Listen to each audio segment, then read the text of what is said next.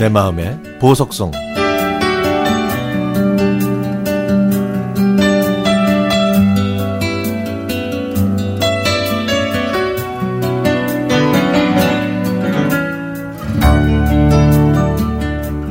제가 태어난 곳은 경북 의성군 구천면.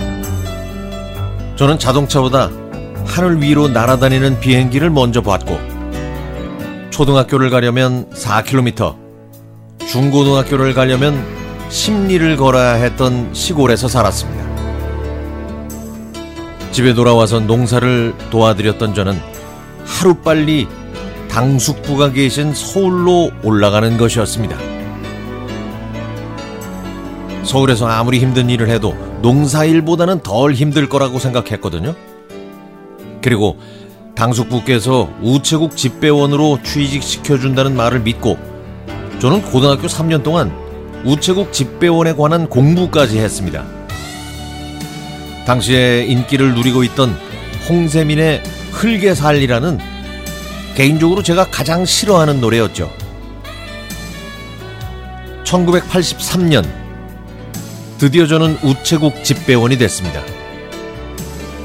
그날도 많은 편지를 가방에 넣고 집집마다 돌리고 있는데 편지 봉투 옆에 찢어진 부분으로 살며시 삐져나온 사진 한 장을 보게 됐습니다.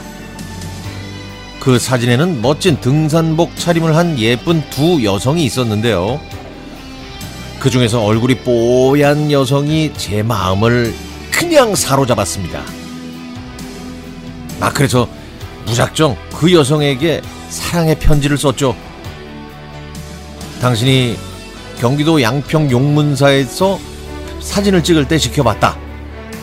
체면 무릅쓰고 꼭 한번 만나보고 싶다.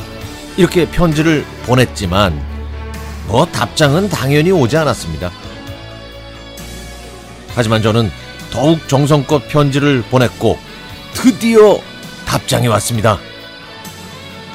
그 이후 몇 번 더 편지를 주고받다가 저희는 영등포에서 만나기로 약속했습니다.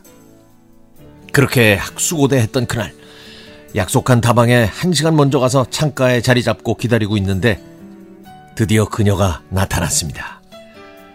설레는 마음으로 그녀와 대화를 하고 있는데 중학생 정도로 보이는 아이가 저희 옆으로 오더니 구두를 닦으라고 하는 거예요. 저는 아, 그 아가씨한테 피해가 될까봐 제 구두를 그냥 벗어줬습니다. 그리고 한참 후에 아이가 구두를 가지고 와서는 구두굽이 많이 달아서 좋은 걸로 갈아 끼웠다면서 바가지 요금을 요구하는 거예요. 저는 그렇게 많은 돈을 줄 수 없다.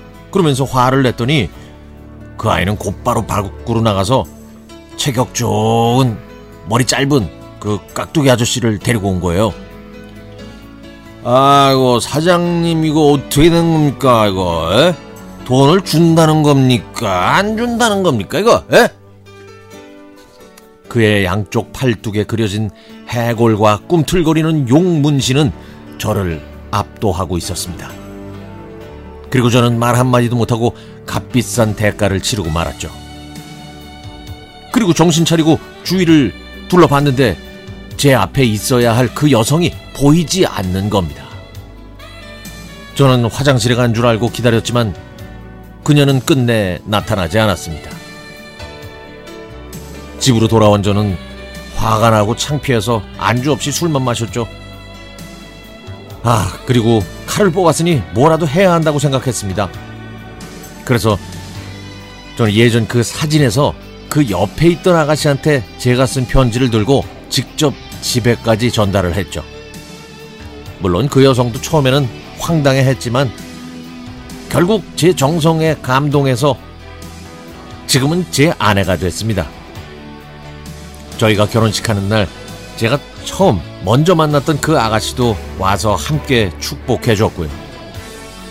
만약 그때 구두닦기 아이와 건장한 건달이 아니었으면 저희 셋의 운명은 과연 어떻게 됐을까요?